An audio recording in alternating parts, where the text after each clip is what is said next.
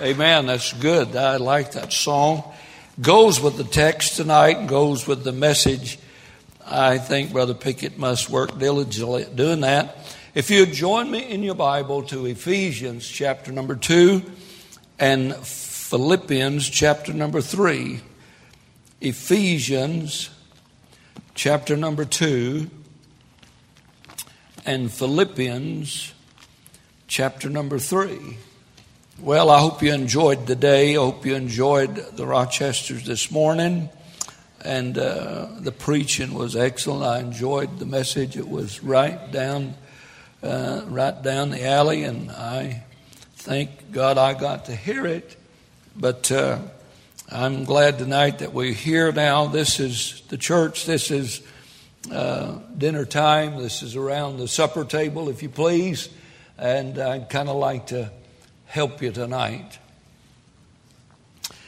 The sermon title that I would like to try to develop tonight is Living on Purpose.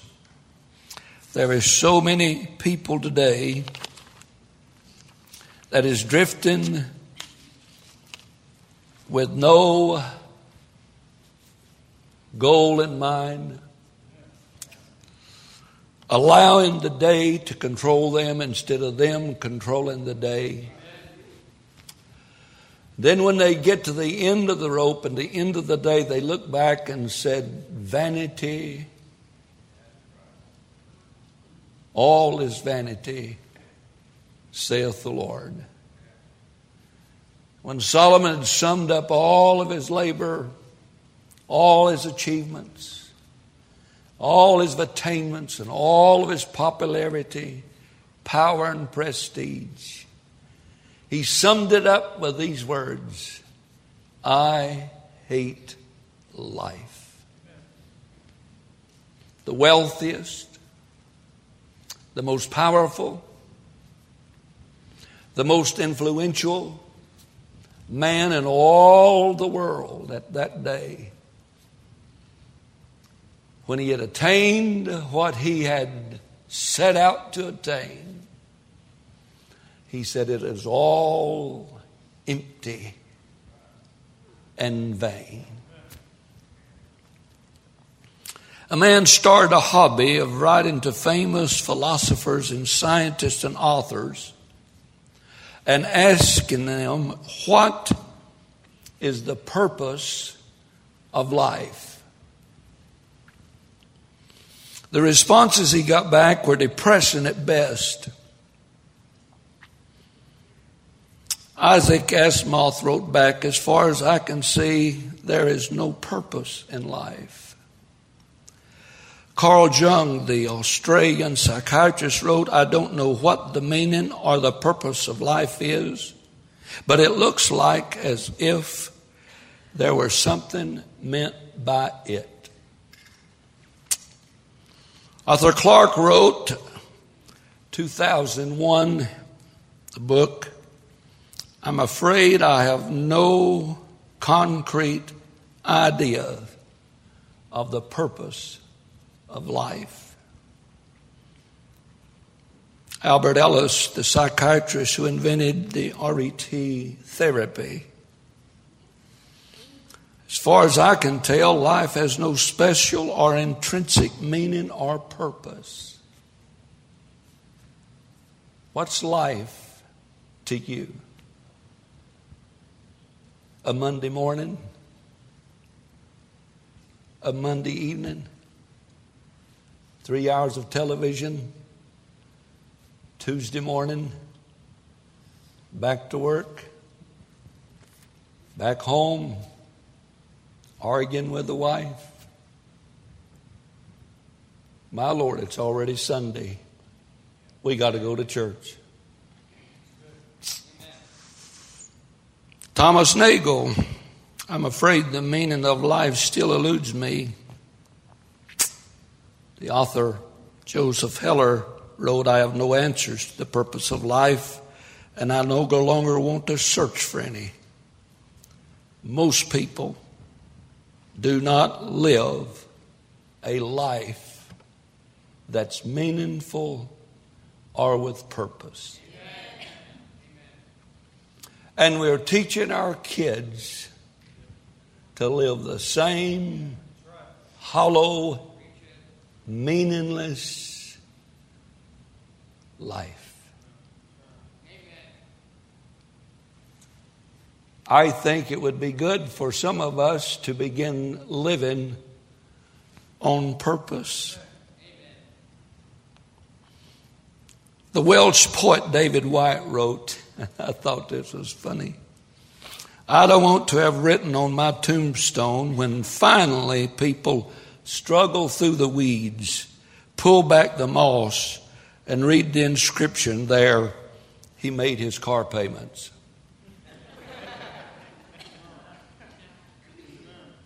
What are you living for? God has a purpose for our life. Ephesians 2 and verse 10. Notice what the Bible says. Let's not read over it too fast that we might miss the full intent of the verse. The Bible says, For we are his workmanship. You heard that little song, He's Still Working on Me to make me what I ought to be? Remember that little song? Had a travesty this week, had an upheaval this week, had a misunderstanding this week, had an accident this week. He's still working on me. You said, but I don't like I don't like the classroom then learn what you need to learn real quick so you can get out of that one. For we are His workmanship. Notice, created in Christ Jesus unto good works, which God hath before ordained that we should walk in them. And then a perfect example. Philippians chapter number 3, verse 7. And the Apostle Paul is writing for us, and he's given us the testimony of a purpose driven life. And he says in verse 7 but what things were gained to me, those I counted lost for Christ. Yea, doubtless, and I count all things but loss for the excellency of the knowledge of Christ Jesus my Lord, for whom I have suffered the loss of all things, and do count them but dung, that I may win Christ. And be found in him, not having my own righteousness, which is of the law, but that which is through the faith of Christ, the righteousness which is of God by faith, that I may know him and the power of his resurrection and the fellowship of his sufferings, being made conformable unto his death. If by any means I might attain unto the resurrection of the dead, not as though I had already attained, either were already perfect, but I follow after, if that I may apprehend that for which also I am apprehended of Christ. Brethren, I count not myself to have apprehended, but this one thing I do, forgetting those things which are behind and reaching forth unto those things which are before, I press toward the mark for the prize of the high calling of God in Christ Jesus.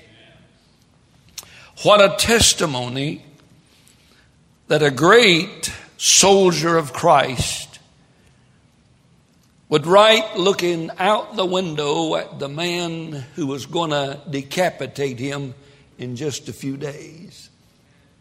In prison, not for wrong, but in prison for right.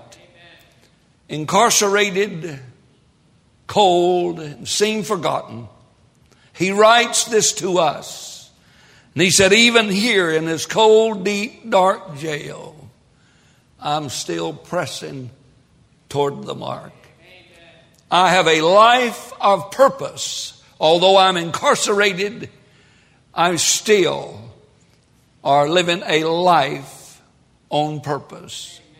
Tonight, I would like to encourage each one of us maybe to take a little bit of evaluation of last week. And maybe, if you would please, look ahead to next week and see maybe if there's not a higher purpose, a higher reason than we have already determined in our heart. I told you last week or two weeks ago or some weeks ago about a best selling book by the name of The Purpose Driven Life, written by a progressive Baptist, quote unquote, or not a Baptist at all. And it was a great idea.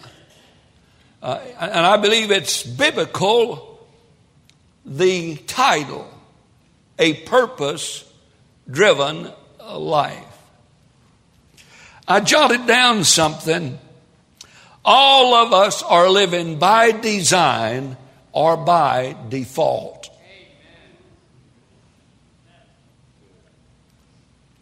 We are driven by somebody or something. We are being driven by a philosophy, by an idea, or by a person. And I would like to just share with you that title is, is absolutely ingenious. I wish I'd have thought about it, then I would have been rich. And after you read the book, I read uh, so much of it until I just decided I didn't want to read anymore. But as you read the book, you'll find that there is a a person of the Godhead that is completely left out of the book. He's called the Holy Spirit. The theme is excellent, but it's all about building a church through man's skill, intellect, and ingenuity. I'm not interested in building lives through my intellect, my wisdom, my experience. You leave the Holy Spirit of God out, we might as well go home right now. In my counseling, and I do very little of it, I do it three times a week right here. And, and, and in my counseling, always incorporated is the Holy Spirit and the Word of God. You take those out, we're all on level ground. We're just sinners saved by grace losers by choice, if you please, and winners by grace. And I say to you tonight that you can not build a life, build a church, build a home, build a family without the Holy Spirit of God. It's all about building a church, asking people what kind of church they want instead of the kind of church that God wants. You understand that? The book is a great idea. Living a purpose driven life. Isn't that, that's a wonderful deal, isn't it? And our purpose, if our purpose is to honor God and glorify Him, then praise God. Amen. Hallelujah. But how can you do that if you leave God out? For instance, in the book, there's over 1,200 references to Scripture. But hermeneutically, the book is absolutely unsound. They misapply scriptures. You can't apply scriptures that's dealing with Israel to the church and come out on top. You just can't take scriptures out of the Word of God and say, whoa, that's, that's written to me. When it wasn't written to you. And so it's easy, if you please, to take the Bible and pull verses out of its context. And if you take a text out of its context, you have nothing but a pretext. And that is what happened in the book. But I think tonight, I think it is a wonderful, wonderful, wonderful idea living a purpose driven life. We either live for purpose that God designed us or we live according to the demands of our schedules and expectations of others. Now you think about that just a minute. How many men and women are living according to the expectations of their mate instead of God's design? And if it does not work that way, then the other mate gets upset because they're not living a purpose driven life. They get upset because somebody else is trying to live for God and not them. You can say amen, it'll be all right. Some people think the purpose of life is making money. I think that's good. I've just flopped at it. And that's okay. Others like being popular and having power and prestige. There's nothing wrong with these things, but if they are your whole purpose of life, then there's an emptiness to it, and it's kind of like cotton candy. sweet to the taste, with no substance. I wonder how many of us tonight are spending our lives and spending our wills trying to satisfy everybody in the world except He who ordained that we are His workmanship. And receiving flack from it all the time by somebody else who's not also living a purpose driven life. What a, what, what a terrible thing when a husband and wife are living that way and there's so much tension.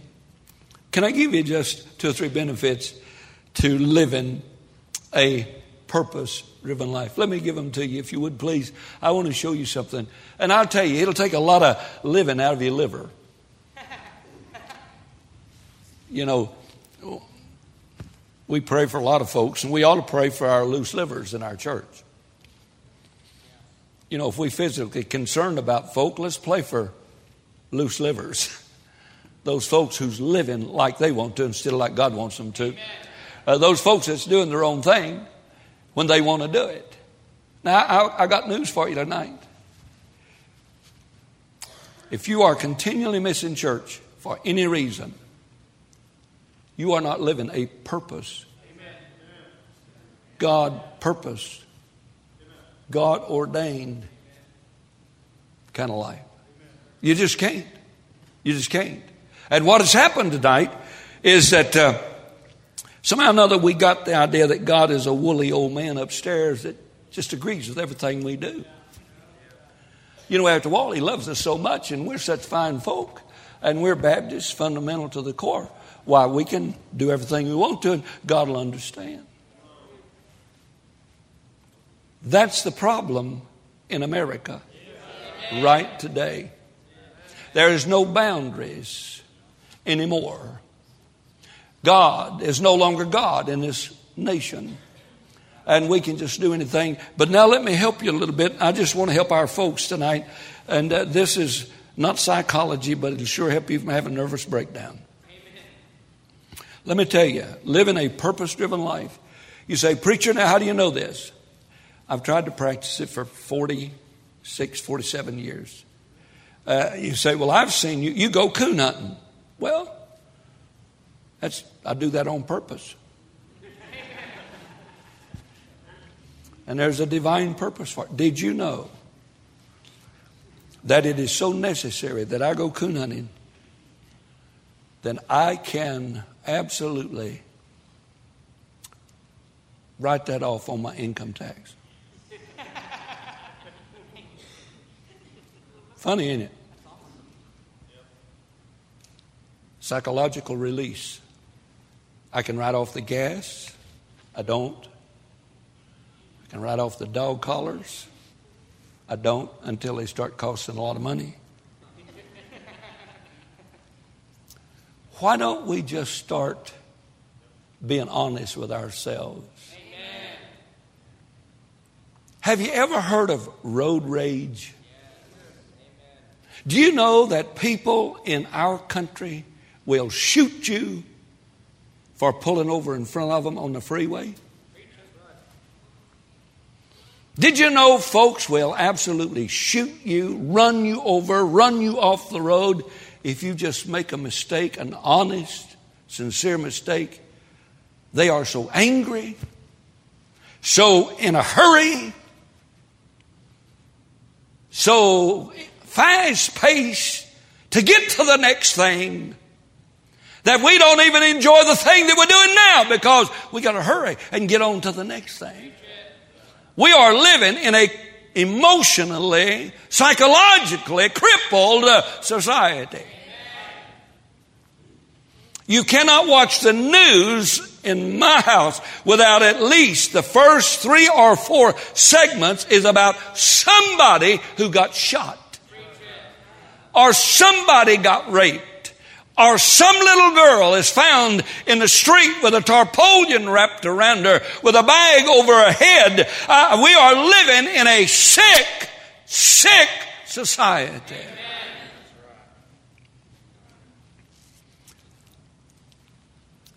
Let me tell you why. There's just no purpose. Amen. Everybody got to hurry up to get to the next thing, the next game the next event, Amen. the next job, Amen. the next opportunity. Amen. And I'll tell you, living a purposed, driven life, number one, it will reduce frustration. My purpose, and I know my purpose, my purpose is to honor God, to glorify God, to be his servant humbly and obediently to him. Anything that steps in the way of that, I have got to learn to say no. Be it job, be it hobby, be it pleasure, be it neighbors, be it friends, be it uh, uh, anybody in my life if I am going to live a purpose life, a life on purpose, then everything else that comes into view and, and tries to aggravate that or tries to sidetrack that, I just say, no, I'm not going to do it. I do not have to run and rush to this job and to that job and to this thing and to that thing and to this opportunity and to this trick and to this and to this. I am not like a tomcat clouded up trying to go all directions at one time. Do you know anybody who is frustrated? I wish I could get out of this prison I'm in. I don't know what to do. You need a purpose for a living. To know your purpose, you can reduce meaningless work. Meaningless work. Otherwise, you may feel like you're always busy, but not accomplishing much. Do, do you know anybody like that? Spinning their wheels. Advertising this and advertising that. Man, I've got so many irons in the fire that we've put out the fire. We're burning the candle at both ends and we're not even as bright as we think we are. Wouldn't it be nice if we could come to church next Sunday and not frustrated about something? You can if you'll get a purpose, a godly purpose, and live your life on purpose. Now, I know you have a job. well, preacher, it'd be easy for you. I mean, all you got to do is just make sure Jim does what he does and the rest of them does what they does and you don't does anything. You just it's easy for you. You, you have no responsibilities. You, you have nothing on your shoulders. You, uh, you're just a young whippersnapper that has no, no frustrations at all. Do you know you don't have to be a full time pastor to live on purpose?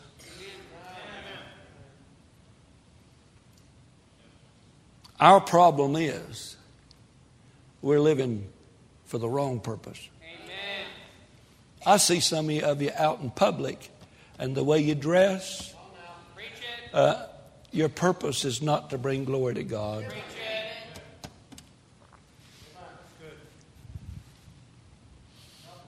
I see some of the attitudes that we have. Look, I don't know if you know this or not, but God didn't put everybody on this earth to serve you. He put us here to serve Him. And many times when you don't get served, you get frustrated. It's not that we don't want to serve, it's just sometimes we forget things or something passes over.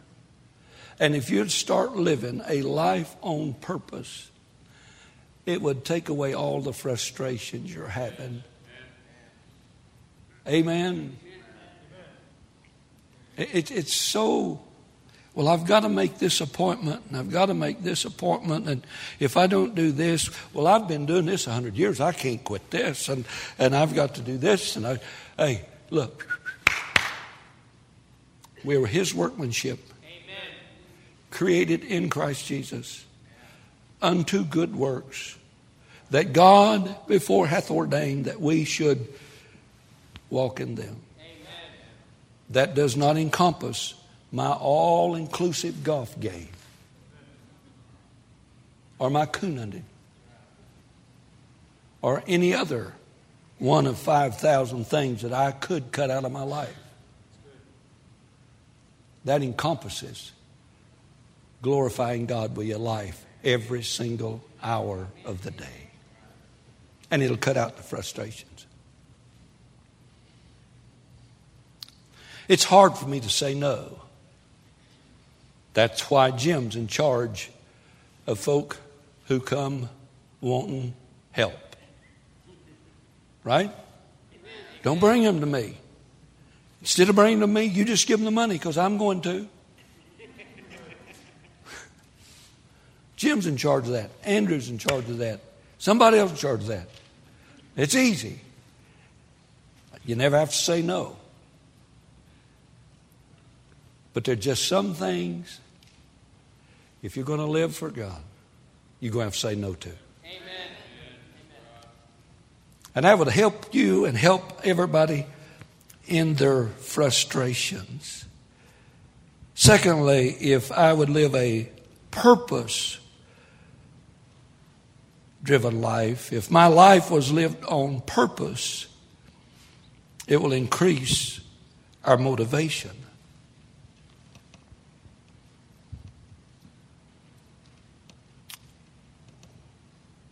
Have you ever gotten out of bed and, and just sit on the edge of the bed and said, Now what's next? Amen.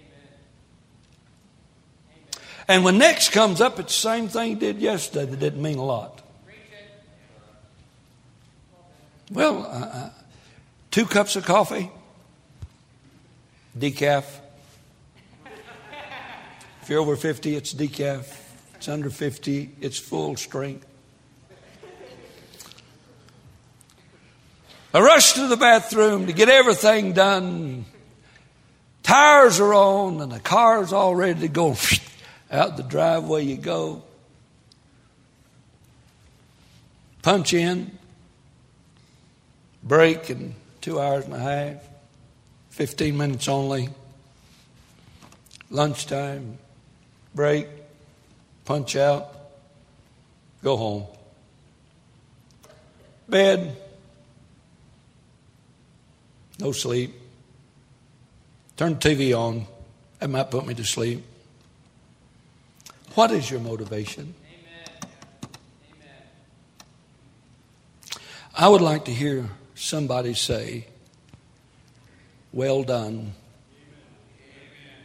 thy good and faithful servant.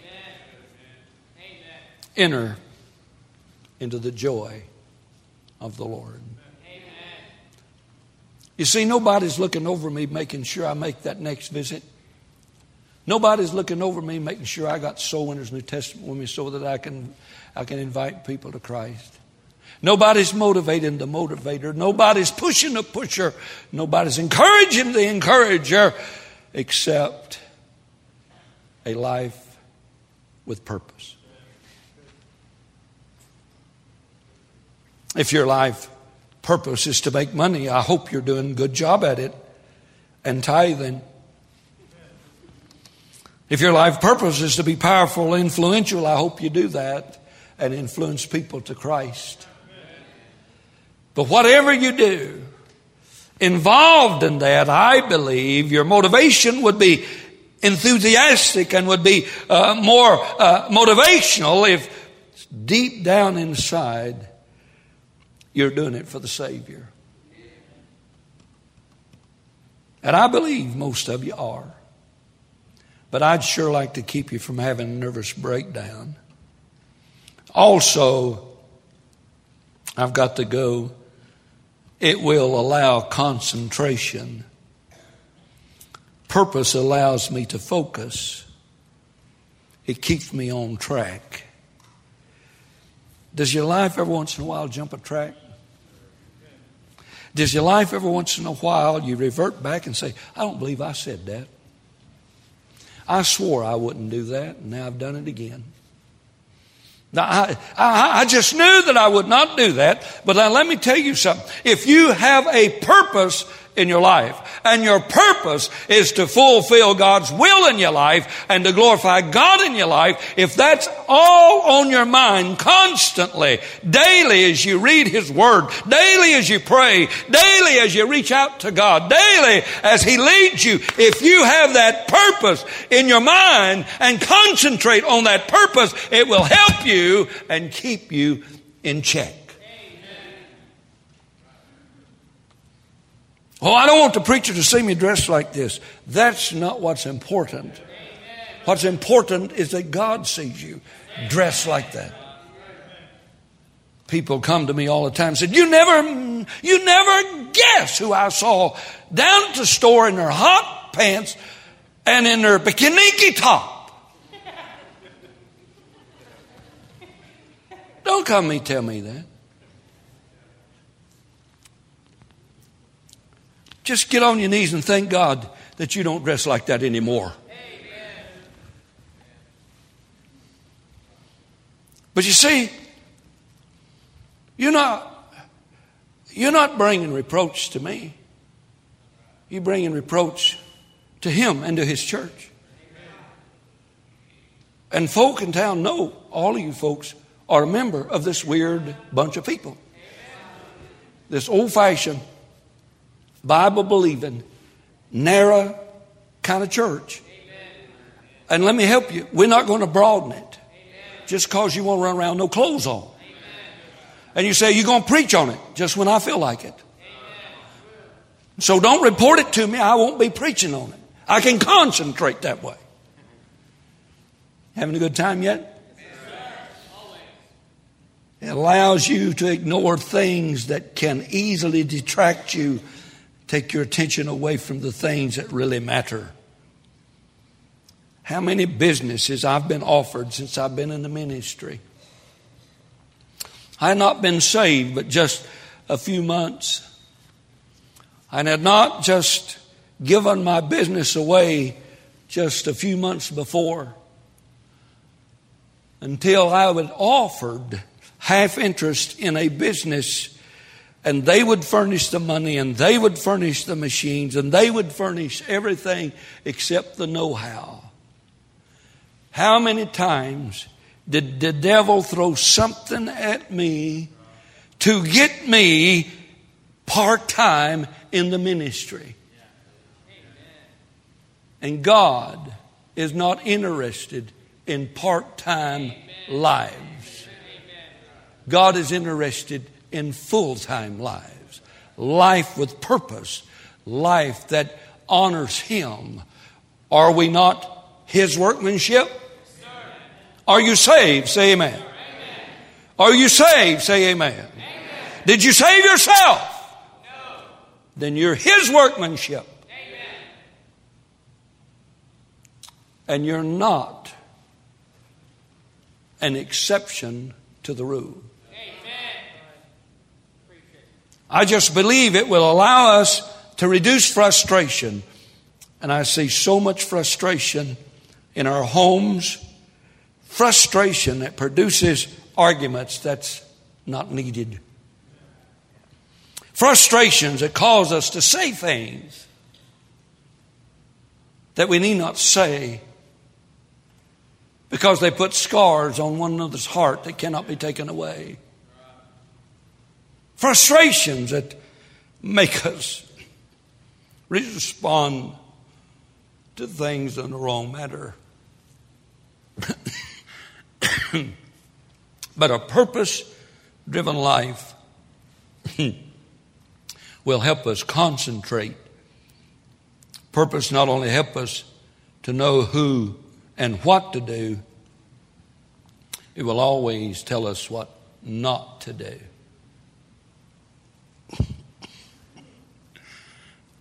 Mm-hmm. I guess I need to close because it's getting awful quiet. Look at verse 8. I'm just going to give you a few things and I'm going to close. Philippians 3 and verse 8. How can we live this life on purpose? How do we do it? Many of us swinging wildly away at life, but we are missing the whole purpose for which God intended us. It reminds me of one of golf's immortal moments came when a Scotchman demonstrated the new game of golf to President Ulysses Grant. Carefully placing the ball on the tee. The Scotchman took a mighty swing with the club. Turf was scattered everywhere, and dirt just filled the president's beard. While the, do- while the ball rigidly set still on the tee. President Grant watched the Scotchman as he took six swings at that ball as hard as he could moving earth, shaking rocks. And after a while, the patient president said, There seems to be a fair amount of exercise in this game, but I fail to see the purpose of the ball.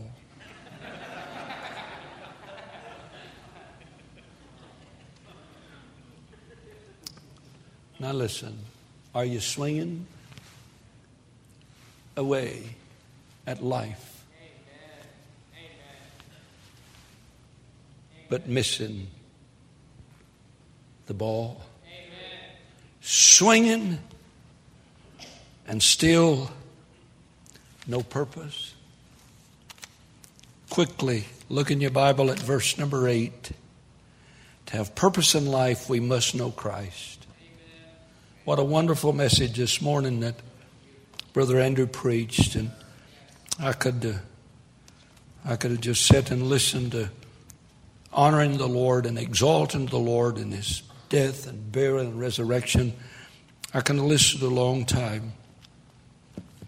But notice verse 8 Yea, doubtless, and I count all things but loss for the excellency of the knowledge of Christ Jesus my Lord, for whom I have suffered the loss of all things, and do count them but dung, that I may win Christ. Oh, we must know. We must know the Lord Jesus in a personal way. John 10 10 talks about the thief cometh but to rob and to steal and to destroy. But the Son has come to give us life. And thank God that's eternal life. But it also means meaningful life. And the best life here on earth has got to be a life lived for the Lord Jesus Christ. Secondly, and I know this is going to hurt, but we must forget the past. Verse 13. Look at this. Paul said, Man, I'm not going to tag around these old bags of hurt and guilt. But verse 13, Paul says, He says, Brethren, I count not myself to have apprehended, but this one thing I do, forgetting those things which are behind. Are you ready? Are you ready?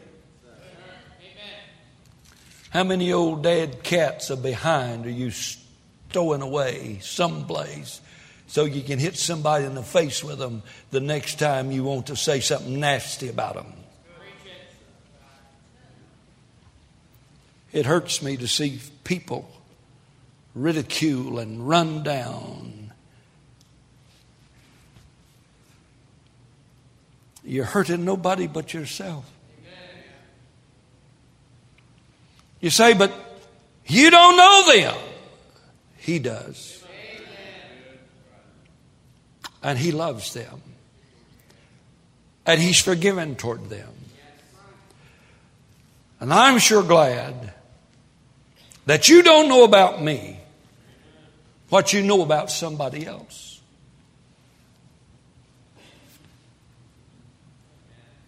Because if you can't forgive somebody else, you probably couldn't forgive me.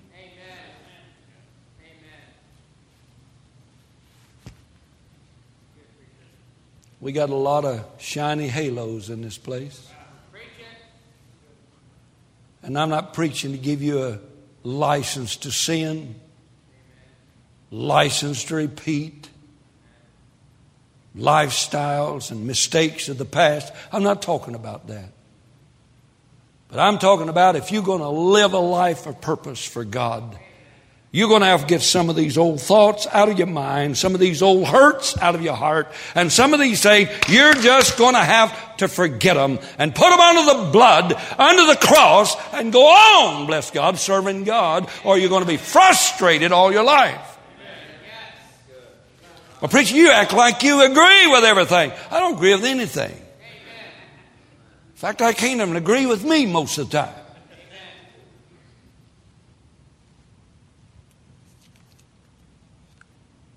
But is there something that you can't forget that is continually frustrating you?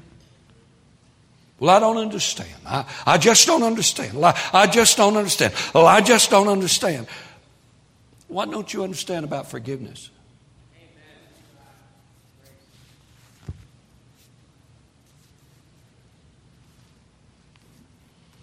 What if the shoe was on the other foot?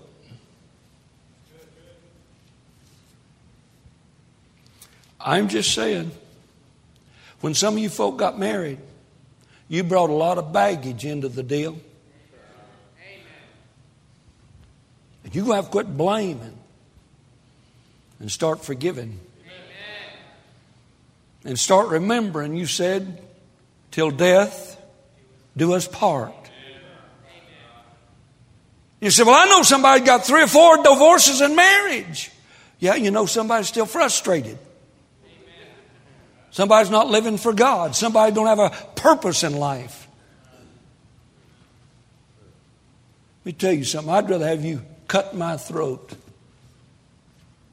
as to walk up and tell one of my kids that I'm a 10 carat loser and I couldn't keep my pants on or my eyes in my head.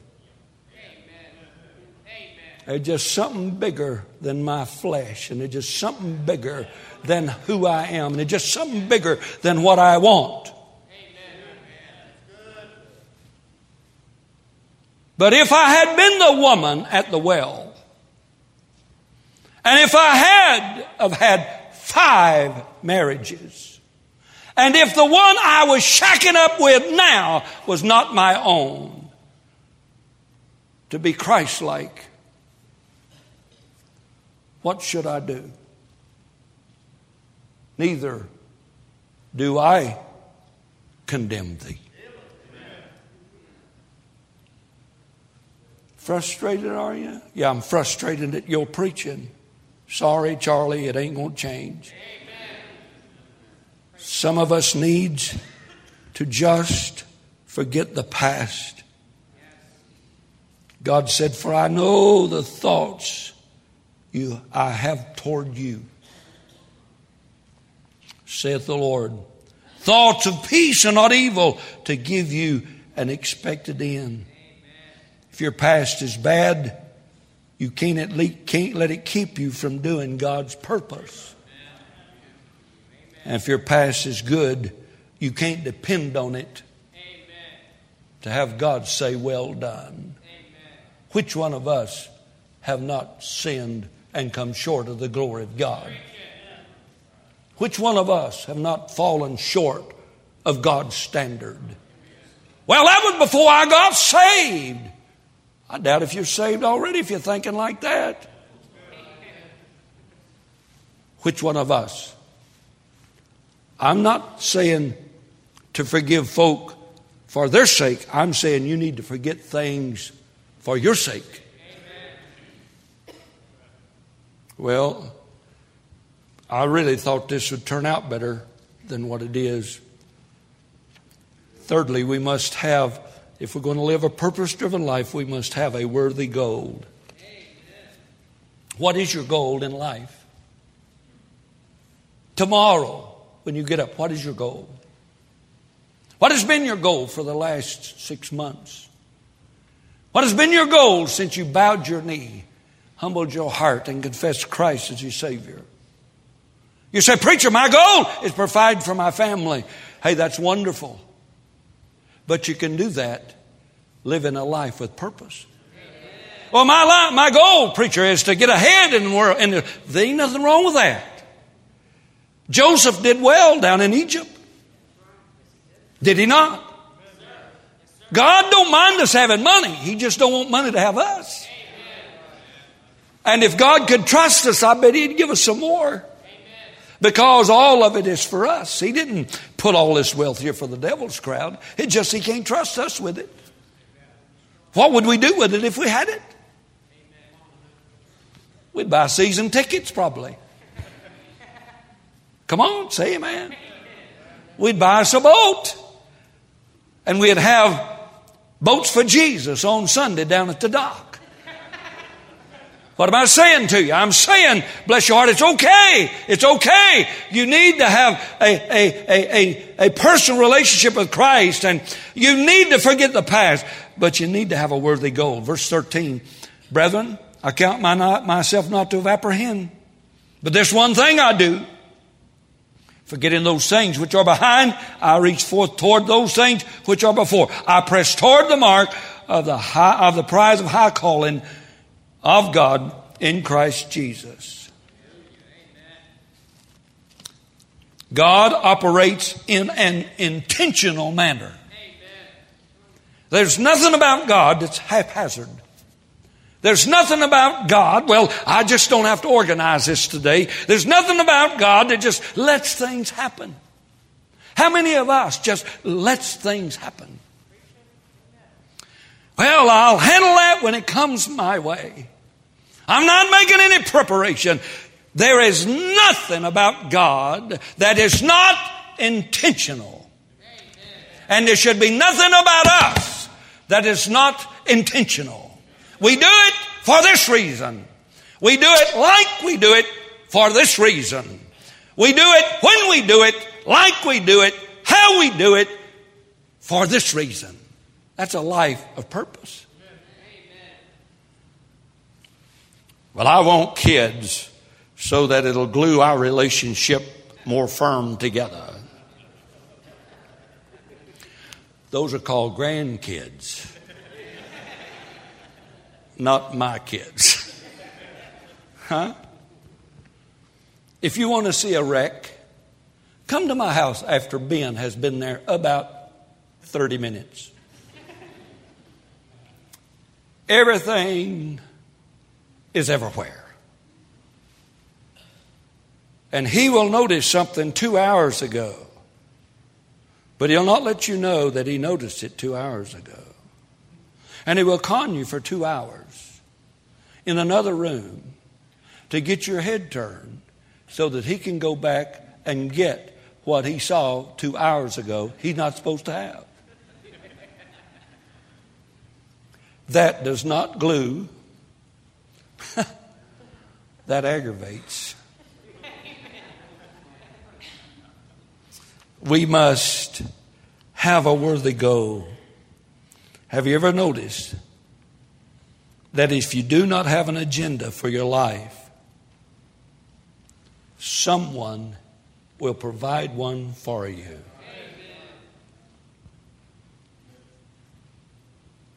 If you do not know where you're going, somebody will always be willing to give you instructions on how to get there. Do you have a life on purpose? Tomorrow, are you going to get up I just, we must realize that our purpose is eternal. Verse 14, the Bible says, I press toward the mark of the prize of the high calling of God in Christ Jesus. I'm done. I want to say, you must know Christ, forget the past, have a worthy goal, and you must realize that your purpose is eternal. My wife and I do a little traveling, more this year than ever. I never spent so much money to look at buffaloes in my life. But I've never seen such beautiful bu- buffaloes in my life. When I look at my American Express card, I say, Thank God for buffaloes and mountains. A hillbilly buys plane tickets and rent a cars to see mountains.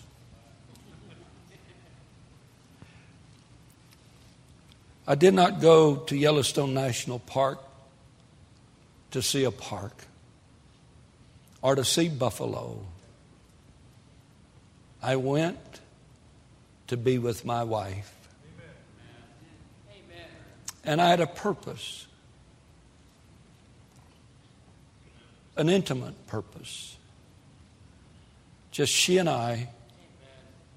I'm driving, she's taking pictures. She's griping because I was driving too fast. She couldn't get that picture intimate. Listen to me. And so many years I traveled in evangelism. Uh, motels were my home. Now, when I get to a motel, I know they've got drawers and I know they got closets and I know they got all of that. And I've seen some folks, as soon as they get the motel room, they pull the drawers out and put their clothes in out of the bag, put in there, and their socks here, and all that kind of stuff.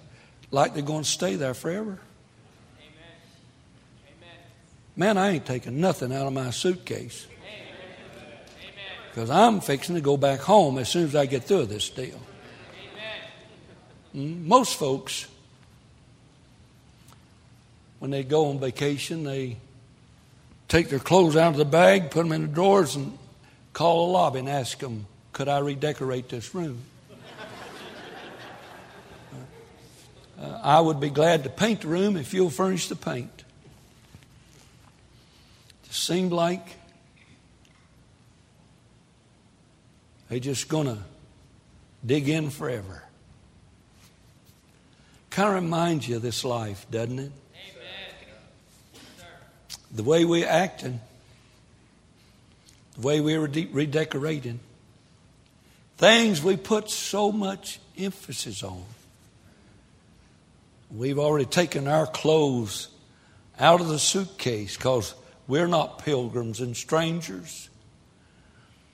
This world is our home. This world is what we get our gratification. This world, we want to redecorate and paint it and get it all pretty so that, bless God, we can just stay here forever. Not me, buddy. I'm just a passing through. And I'm not unpacking and I'm not getting too comfortable and I'm not getting sidetracked and I'm not getting derailed because I am His workmanship created in Christ Jesus unto good works, which God before ordained that I should walk in them. Just a few hints on living a life on purpose. Pleasure won't last. Solomon saw that. Possessions won't last. Timothy said, They that would be rich fall into divers temptations and foolish and hurtful lust. Prestige won't last because Jesus said, Many who want to be first shall end up last. I just wonder could you get up tomorrow with a God given eternal purpose in your life?